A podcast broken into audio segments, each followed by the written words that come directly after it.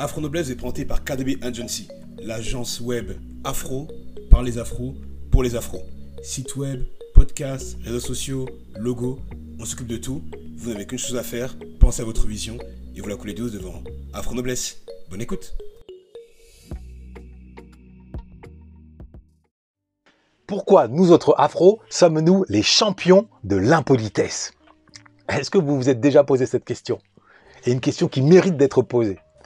Moi, je me la suis. J'ai apporté euh, un début de réponse que je vais vous soumettre aujourd'hui. Pourquoi nous autres afro, nous sommes les champions de l'impolitesse?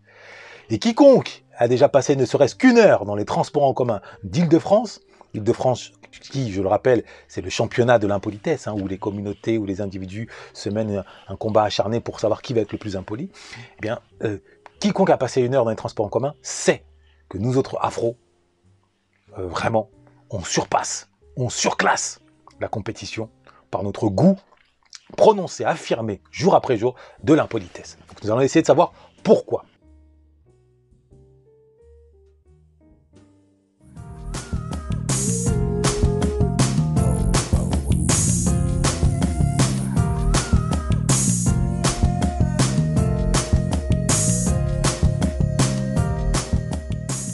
Bonjour à toutes et à tous. J'espère que vous, vous portez au moins aussi bien que le mépris intellectuel euh, dans la tête de Zemmour à l'égard de Marine Le Pen. Soyez les bienvenus euh, sur Afro Noblesse, la chaîne qui s'est donnée pour mission de permettre à un maximum d'afro d'accéder à la noblesse, autrement dit de renaître par la hauteur, par la beauté, par l'élégance, en ne jurant que par l'excellence, en s'arrachant, en s'arrachant de la culture de la médiocrité, plus connue sous le nom de euh, liberté. Et ce vraiment dans l'optique, dans l'optique de goûter au vrai bonheur, non pas au bonheur d'Instagram illusoire, fait de moments de néant euh, autour d'une plage ou d'un yacht, euh, juste pour briller sur Instagram. Non, au vrai bonheur, c'est le bonheur de la conversation, de la belle conversation, c'est le bonheur de la complicité intellectuelle, c'est le bonheur de l'élévation de soi par soi, c'est le bonheur de la compréhension du monde sans l'émotion euh, euh, animale, euh, infantile, c'est le bonheur artistique. Je suis Ludovic Herman Wanda, écrivain, prince Bamileke et formateur en maîtrise du langage soutenu. D'ailleurs, ma formation est désormais prise en charge par l'État via le CPF, formation qui, comme aucune autre, vous arme pour euh, affronter au quotidien le premier des défis qui consiste à s'imposer, à forcer le respect, sans avoir besoin de s'énerver ni crier, en usant d'une arme absolue, le langage, à commencer par le langage soutenu. Et par langage soutenu, on entend la syntaxe, la communication non violente, les expressions idiomatiques, les verbes robustes, le langage affectif, euh, la rhétorique, euh, l'élitote, la métaphore, et j'en passe. Tout ça, c'est contenu dans ma formation, et j'insiste, vous ne trouverez nulle part ailleurs, comme en atteste d'ailleurs bon nombre de mes clients qui m'ont fait l'honneur de m'apporter leur témoignage. Euh, Ludovic Herman Wanda, donc je ne regrette pas du tout de m'être inscrite à cette formation. Elle est vraiment unique en son genre, il a une méthodologie qui est, propre à lui et qui qui est vraiment très très bonne. la formation est très claire, donc c'est assez transparent sur les différentes étapes qui nous attendent bah, jusqu'au jusqu'au dernier cours. Donc ça c'est ça c'est bien. C'est très structuré, donc moi ça me rassure. Donc ça y est, je sors de ma première séance avec euh, monsieur Wanda Ludovic Herman. Et euh, dans l'ensemble, ça s'est bien passé. J'ai appris beaucoup de choses et euh, je me suis rendu compte que j'avais plein de choses à travailler, à renforcer. Je, je fais cette formation de Monsieur Herman depuis très peu de temps, je peux vous dire que j'ai constaté euh, une évolution dans ma manière de parler, surtout en termes d'écrit. Cette formation s'est avérée être une réelle révélation pour moi, dans la mesure où elle m'a permis moi déjà de disposer des outils qui me servent au jour le jour dans mon quotidien, et surtout elle me permet moi de mieux structurer ma réflexion et mes pensées chose qui était euh, assez délicate et difficile à entendre. J'ai décidé de suivre la formation de Monsieur Wanda. Avant de, de commencer cette formation, j'avais pour objectif de euh, d'améliorer mon langage. Et si durant votre formation, vous rencontrez euh, des difficultés ou alors une baisse de motivation, il sera là pour vous remotiver, pour, pour vous expliquer les choses, je recommande vivement de faire cette formation avec lui. Et euh, au passage, euh, je vais d'ailleurs lancer un appel pour celles et ceux parmi vous qui ont rencontré ici ou là des situations où ils n'ont pas eu les bons mots pour répondre ou à une attaque euh, directe ou à une, observation un peu désobligeante au travail ou dans la rue et qui souhaiteraient euh, avoir un, exemple de réponse euh, fulgurante et robuste, eh bien, je vous invite à m'envoyer un mail, m'en faire part. Euh, ce sera une étude de cas que je, que, je, que je décortiquerai et au terme de laquelle je vous livrerai deux ou trois exemples foudroyants. Alors, on va revenir à la question fondamentale du jour. Pourquoi nous autres afro sommes-nous des champions de l'impolitesse? Et inutile hein, de s'offusquer, euh, de se, euh, comment vous dire, de se scandaliser devant une telle question. C'est un état de fait. Euh, c'est pas parce que vous brisez le thermomètre que vous faites chuter euh, la grippe, la fièvre. Non. Il est important de regarder les choses en face. Nous sommes les champions de l'impolitesse, nous autres afro, euh, inutile de se, à ce niveau-là, se voiler la face. C'est clair comme de l'eau de roche. Donc la question qui se pose, c'est pourquoi? Pourquoi? Si on ne se pose pas cette question, on ne pourra pas progresser. L'autocritique, c'est le moteur du progrès, je ne cesserai de le répéter. Donc pourquoi?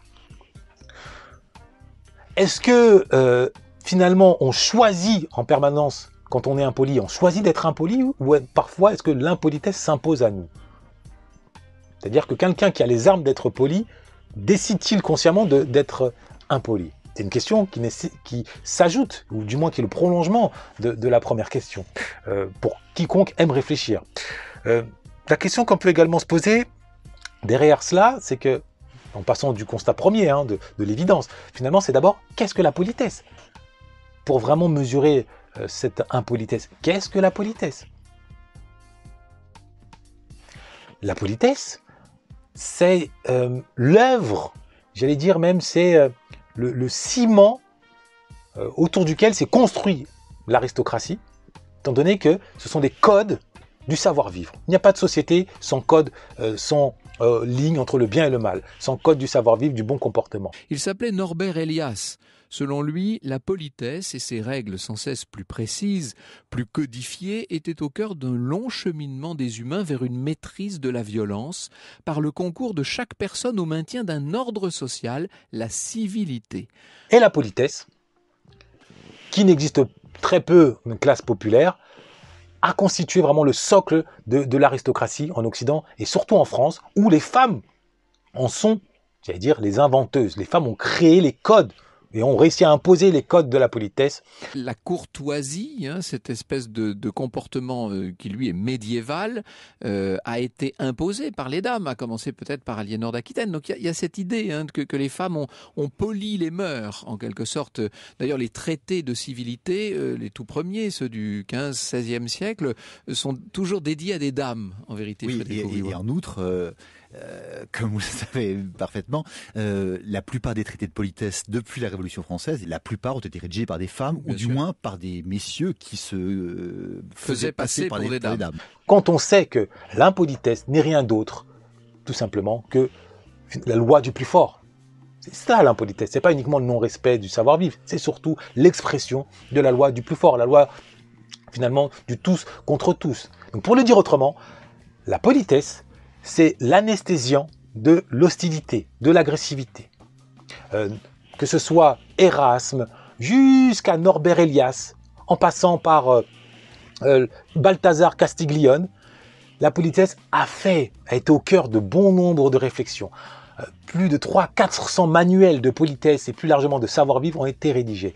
La Troisième République, dont la France actuelle est l'enfant, si je puis dire, avait pour vocation première d'instituer l'école, donc l'école gratuite et obligatoire via les lois Ferry. Mais cette école gratuite et obligatoire, c'était pas un produit pour ensuite offrir des ingénieurs, des mécaniciens, des chercheurs. À l'époque, ça n'existait pas. C'était essentiellement une fabrique de citoyens.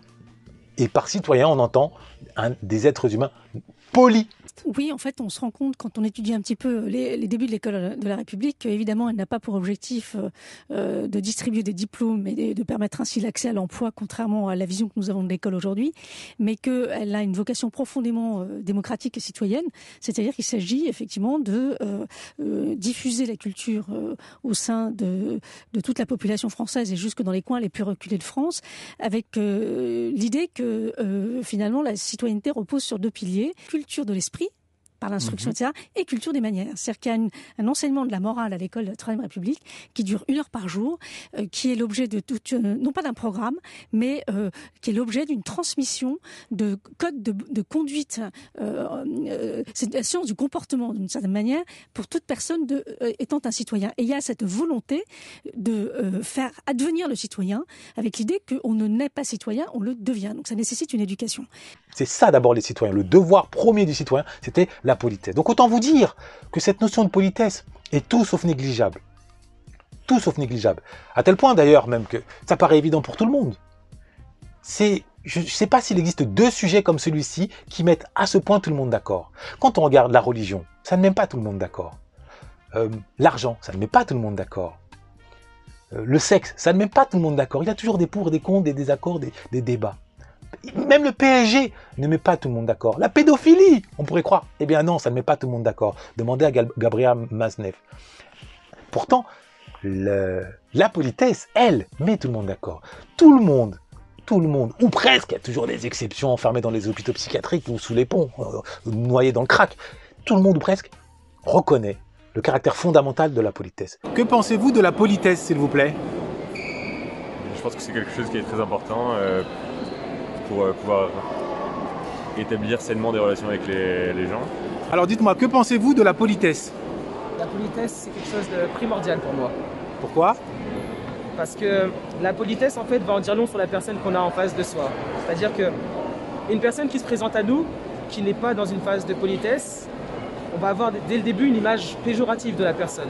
Alors qu'une personne qui vient vraiment avec une, de la politesse, va nous donner une image plus positive. Ça va donner justement une plus grande ouverture à la conversation. On sera plus à même d'aller vers la personne pour euh, parler avec elle, échanger, apprendre à la connaître. Selon vous, est-ce que la politesse est quelque chose d'important? Bien sûr, c'est très important la politesse. Pourquoi? Parce que ça fait partie de l'éducation. Euh, euh, quand on est poli, on a plus de chances d'avoir plus d'ouverture dans la vie. pour moi, la politesse, pour moi, c'est une forme de respect. Pourquoi? Parce que tout simplement, c'est déjà une personne polie, c'est une personne qui est ouverte d'esprit, c'est-à-dire qui a l'écoute. Une personne qui a l'écoute, c'est-à-dire c'est une personne qui peut vraiment, euh, avec qui on peut partager des émotions. D'accord. On peut vraiment apprendre et aller même en plus en profondeur. Que pensez-vous de la politesse, s'il vous plaît?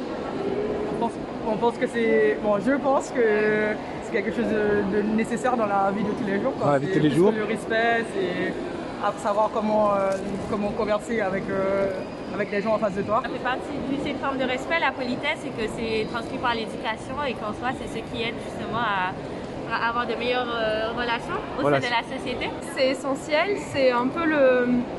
Les, les formules de politesse, c'est le premier rapport qu'on a avec les personnes. Si on commence pas par un bonjour ou enfin qu'on n'est pas poli, c'est oui, merci, s'il vous plaît, c'est ça ça instaure direct une mauvaise relation, je pense. Alors dites-moi, selon vous, est-ce que la politesse est quelque chose d'important? Oui, je trouve que c'est quelque chose de très important aujourd'hui. Pourquoi? Euh, Parce que tout simplement, ça fait toujours un plaisir, c'est quelque chose qui est agréable et ça permet d'engager des bonnes relations, même avec des personnes qu'on ne connaît pas. Que pensez-vous de la politesse, s'il vous plaît? Est-ce que vous pensez que c'est important ou pas? Euh, bah, Au quotidien, oui, c'est toujours important d'être poli. Pourquoi? Euh, euh, Ça montre un respect. D'accord. Envers soi-même et envers les autres, surtout envers les autres, je pense. Personne ne dira que la politesse, ça ne sert à rien. Non, la politesse fait consensus. Il n'y a pas mille sujets qui ont ce pouvoir-là. Et paradoxalement, paradoxalement, on trouve bon nombre de personnes qui font preuve d'impolitesse. C'est là, finalement, où la question mérite toute notre attention. Pourquoi se montrer à ce point impoli, voire même être champion de l'impolitesse, s'agissant des afros, quand on sait les dégâts que cause l'impolitesse, les dégâts à l'égard du vivre ensemble, l'intellectuel de renom du 19e siècle l'avait bien dit. Là où la politesse est absente, le conflit est présent. C'est factuel. Eh bien pourquoi, en dépit de cette réalité connue de tous, certains se livrent à l'impolitesse? Est-ce que c'est par goût simplement de la confrontation, la soif du sang, le goût du- d'une certaine façon du, sadisme ou du masochisme si on est victime? Non, on peut, je crois, essayer d'aller un peu plus loin dans la réflexion afin de dégager une réponse qui, va qui peut nous satisfaire et qui peut nous ouvrir les yeux vers une nouvelle réalité. C'est-à-dire que quelqu'un qui est impoli alors qu'il sait que la politesse est fondamentale, il y a trois réponses possibles, trois profils possibles. Le premier profil, c'est que, en définitive, c'est quelqu'un qui est hors de la société, qui est exclu, et qui, par conséquent, ne juge pas nécessaire, ne trouve aucune utilité à répondre à ces codes dont les premiers constituent la politesse. Donc c'est le marginal, c'est le chômeur, c'est la, la, la le jeune euh, emprunt comme ça de, de rébellion en prise à la crise d'adolescence. Excusez-moi, vous pouvez baisser un petit peu votre musique s'il vous plaît? Mais attends, attends, tu parles à qui toi? Ferme ta gueule et conduis ton bus là Ça dérange les voyageurs Ferme ta gueule, ferme ta gueule Eh mon fils, baisse ta musique s'il te plaît. Ce n'est pas un comportement ça. Hein? Et à l'extrême opposé, on a eh bien l'artiste, porté par le syndrome de la diva, qui exige, qui impose, qui donne des ordres sans s'embarrasser de la moindre formule de politesse. Pour parler crûment, d'aucuns diront voilà, il marche sur la tête des gens, justement par excès d'ego, par excès mégalomaniaque. C'est quelqu'un d'important du fait de son don, de son art. Euh, à ce titre, il ne ressent pas le besoin de se plier aux contraintes de la politesse. Voilà les deux extrêmes des personnes qui piétinent euh, euh, tout acte de politesse par un sentiment d'indépendance. Et au milieu, au milieu, il y a le reste de la société, donc à peu près 80% de la société. Sauf que dans ces 80% de la société qui alors, mesurent l'importance de la politesse, qui savent que c'est l'huile qui permet le rouage du vivre ensemble, eh bien, il y a deux types de profils fondamentalement. Il y a d'un côté les personnes qui essayent de faire montre de politesse, qui savent pertinemment que la politesse anesthésie l'agressivité, installe la paix. Mais pour autant, au quotidien, elles reçoivent, en guise de réponse à leur formulation polie, des marques de mépris. Le proverbe tunisien l'a dit, la politesse, c'est la clé d'or qui ouvre toutes les portes. Sauf que dans toutes les portes, parfois, elle ouvre la porte du mépris. Dès lors, dès lors, et c'est fondamental d'avoir ça en tête, et Norbert Elias et tant d'autres n'ont pas suffisamment mis l'accent sur ce paramètre, dès lors que la formulation de la politesse est basse. Pour le dire autrement, il existe deux formulations de politesse. Par formulation, j'entends verbale. On verra la, la formulation euh, esthétique, gestuelle dans une autre vidéo. Là, on se focalise sur la formulation verbale, sur le langage verbal. Il existe deux politesses. La, la basse politesse, celle qui euh, est un peu est approximative, n'est pas suffisamment rigoureuse, celle qui consiste à dire simplement merci et non pas merci monsieur, celle qui consiste à dire est-ce que vous allez bien plutôt que de dire j'espère que vous vous portez au mieux. Des petits détails comme cela, mais qui font toute la différence. Le diable se cachant dans les détails, faut-il le préciser? Et de l'autre côté, on a la haute politesse. La haute politesse. Et seuls ceux qui maîtrisent la haute politesse peuvent être à l'aise en société, parviennent à transformer justement cet élément-là du vivre ensemble en glaive entouré de soi. Dans la mesure où la haute politesse force le respect, écrase autrui qui ne la maîtrise pas, puisque ça témoigne d'une hauteur de vue. On vous associe inconsciemment, je l'ai dit, à l'aristocratie, qu'on le veuille ou non, dans l'imaginaire. C'est l'imaginaire qui, gouverne le monde, et dans notre imaginaire, à travers les films, l'imaginaire forgé par les films, les séries, et j'en passe, la haute politesse, c'est le film, par exemple, les séries comme Downton Abbey, ou euh, le personnage de Jeffrey. Jeffrey, donc le fils. J'ai pris Jeffrey à, à dessein, étant donné que socialement, c'est le majordome, donc d'une certaine façon l'esclave. Pour autant, du fait de maîtriser la haute politesse, il parvenait à tenir en respect son patron, oncle Phil, ou les enfants de, de ces derniers. Donc c'est pour dire que la haute politesse permet de transcender dans l'immédiateté, permet de prendre possession de l'immédiateté, non pas de subir, permet d'être un acteur de l'excellence et non pas d'être écrasé dans l'humiliation. La question qui se pose, c'est où enseigne-t-on cette haute politesse?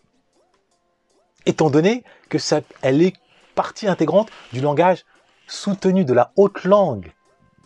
Voilà comment on en revient à ma thèse. La haute politesse est une partie du langage soutenu, qui est le trésor de l'élite, un trésor que l'on ne retrouve dans aucun manuel scolaire, que l'on ne retrouve dans aucune école, fût-elle prestigieuse, que ce soit Sciences Po, l'ENA, X, Saint-Cyr, que sais-je. On enseigne le langage soutenu uniquement à la maison, autour de la table, dans ce que Françoise Dolto appelle le bain de langage, la bonne société, le vivre en sorte de l'entre-soi, à Neuilly ou à Montmorency, à Versailles, mais sûrement pas euh, à Grigny-la-Grande-Borne, à Saint-Denis ou au Tarteret.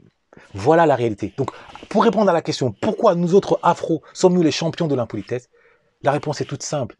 C'est d'abord de un, bon nombre d'entre nous sont enfermés dans la rage d'être, de se voir comme noirs, c'est-à-dire méprisés par la société, et donc cultivent une rage en disant vas-y, je veux pas m'imposer ces codes, de toute façon on me respectera pas, donc on piétine. Et c'est clair que les bonnes manières dans ce sens-là sont quand même euh, assimilées à une contrainte et à un contrôle de la société sur soi-même que peu d'individus sont euh, enclins aujourd'hui à accepter. C'est-à-dire qu'au fond, c'est ma liberté avant celle des autres, et on ne supporte plus non seulement qu'on vous impose des règles, mais on ne supporte plus non plus le jugement social qui va avec ces règles, c'est-à-dire le fait que euh, ce soit un étalon pour vous évaluer en tant que personne dans un environnement social. C'est le syndrome, je l'ai dit il y a dans quelques vidéos, de, entre guillemets, psychologiquement, du nègre de maison qui piétine les règles de la maison, oubliant que, enfin ne sachant pas que on peut être un nègre de maison qui apprend les règles pour ensuite aller bâtir sa propre maison, mais ça c'est un autre sujet. Et à côté de, de, de, de cette réalité-là, on ne nous a pas transmis, et c'est pour cette raison qu'on ne parvient pas à faire autrement qu'à être des champions de l'impolitesse. Si demain nous accédons au code par l'abord le langage soutenu, par les codes de la politesse, on pourra à ce moment-là abandonner cette compétition de l'autodestruction, étant donné que être impoli, c'est être mal vu, c'est être rejeté, c'est être, on nous tape sur les doigts, on ne gagne pas des bons points. Hein. Eh bien, une fois qu'on aura abandonné ça, on pourra cette fois-ci cultiver, on pourra participer au concours de la hauteur et s'imposer en société avec un sourire. Et comme je le fais au quotidien, je vais vous donner deux exemples et j'en terminerai là-dessus. Si par exemple vous devez dire à quelqu'un qu'il dit n'importe quoi, même que vous ne connaissez pas, que ce soit un collègue ou, ou même dans la rue, ou tu ou vous, vous dites n'importe quoi. Vous, vous, imaginez bien que dit comme ça, c'est frontal, c'est une agression, ce n'est pas poli. Dernière question, euh, je vais vous donner une phrase et je vais vous demander de la formuler de manière polie. Alors la phrase c'est vous dites n'importe quoi. Vous devriez le dire autrement. Vous devriez le dire autrement. Très bien. Euh, vous avez ce, ce, que vous dites pourrait être mieux exprimé. Ah, euh, ce que tu dis n'est pas acceptable. Ok, très bien, merci. Tes propos ne sont pas corrects. Excusez-moi, mais je pense que ce que vous êtes en train de dire n'est pas correct. Euh, Excusez-moi de vous déranger, mais euh, je crois que ce que vous dites n'est pas euh, tout à fait correct. C'était quoi la phrase déjà? Vous dites n'importe quoi. Ah, ok Voilà, mais de manière polie. Quoi. Euh, je, ne suis pas d'accord. Je ne suis pas d'accord, oui, ok. Êtes-vous... Est-ce que vous êtes sûr de ce que vous dites Est-ce que vous êtes sûr de ce que vous dites Très bien. Je pense qu'il y a sûrement un problème d'interprétation. Il y a un, pro- il y a un problème d'interprétation. Alors la phrase c'est vous dites n'importe quoi. Excusez-moi, est-ce que vous pouvez euh, vous exprimer autrement, s'il vous plaît? Existe-t-il une façon de le dire de manière polie, hautement polie? Eh bien oui, il existe une manière, je vais vous dire. C'est, vous dites, pardonnez-moi, sans vouloir, me montrer désobligeant, vous devez savoir que votre propos ne déborde pas de pertinence. Ah oui, vous, pouvez vous dire, ah mais c'est exagéré, pourquoi dire autant de mots alors qu'on va aller à l'essentiel? C'est ça la politesse, c'est un habillage, c'est un habillage. C'est un glaive habillé de soie.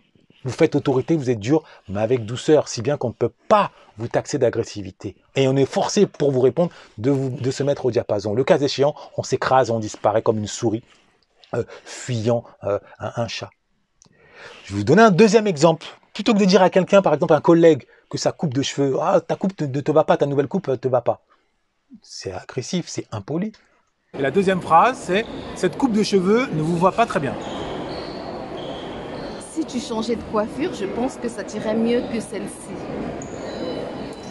Il est préférable de lui dire, en toute sincérité, ne le prends pas mal. Mais ton ancienne coupe correspondait davantage à ton visage. Vous dites la même chose, mais avec un enrobage. Si bien que votre interlocuteur, s'il le prend mal, il le prend intérieurement mal, mais en l'occurrence, en tout état de cause, il ne pourra pas vous accuser d'être agressif, d'être violent, d'être impoli. Bien au contraire. Bien au contraire. Voilà la réalité aujourd'hui. Si nous autres afros, nous sommes les champions de l'impolitesse, c'est ni plus ni moins en raison de la non-maîtrise du langage soutenu. On est prisonnier de ces fameux 300 mots, là où il en faut au minimum 2500. Et c'est pour cette raison que dans les transports en commun, ailleurs, on est prisonnier de cette impulsivité, de ces élans-là. Et qu'au travail, on est cette fois-ci prisonnier d'une basse euh, politesse qui, eh bien, génère, qui occasionne, en guise de réponse, ben, des marques de mépris. Le mot d'ordre, la clé, la clé d'or, la vraie clé d'or, c'est la haute politesse, la haute politesse. Moi, je peux vous la transmettre. Vous me contactez, je vous la transmets. Vous voulez pas me contacter, grand bien vous fasse. Vous pouvez essayer d'aller la récupérer ici ou là, dans des lectures, ou en écoutant Downton Abbey, ou euh, Jeffrey du Prince de Bel Air, ou d'autres séries du type Agatha Christie, et j'en passe. Les exemples, il y en a quelques-uns. Je n'ai rien d'autre à rajouter, si ce n'est vous recommander la lecture, évidemment, de Norbert Elias, pour ne citer que celui-ci. J'en ai cité d'autres euh, auparavant, mais euh, ne serait-ce que cette œuvre, elle est déjà très riche, très éloquente. Donc, retenez bien ceci. Vouloir être poli, c'est une chose. Savoir être hautement poli, c'est tout autre chose. Et c'est également accéder à la noblesse. C'est accéder à la noblesse. La haute politesse, c'est vraiment le chemin qui mène, entre autres, la noblesse. Tenez-vous le pour dit. On se dit à très bientôt. Likez, partagez. La renaissance afro, la renaissance panafricaine, je le répète, est en marche, mais elle doit se conjuguer par la noblesse et rien d'autre pas par la victimisation. Noblesse oblige. Afro Noblesse a été présenté par KDB Agency, l'agence web afro par les afros et pour les afros. Lien en description. À très vite. Noblesse oblige.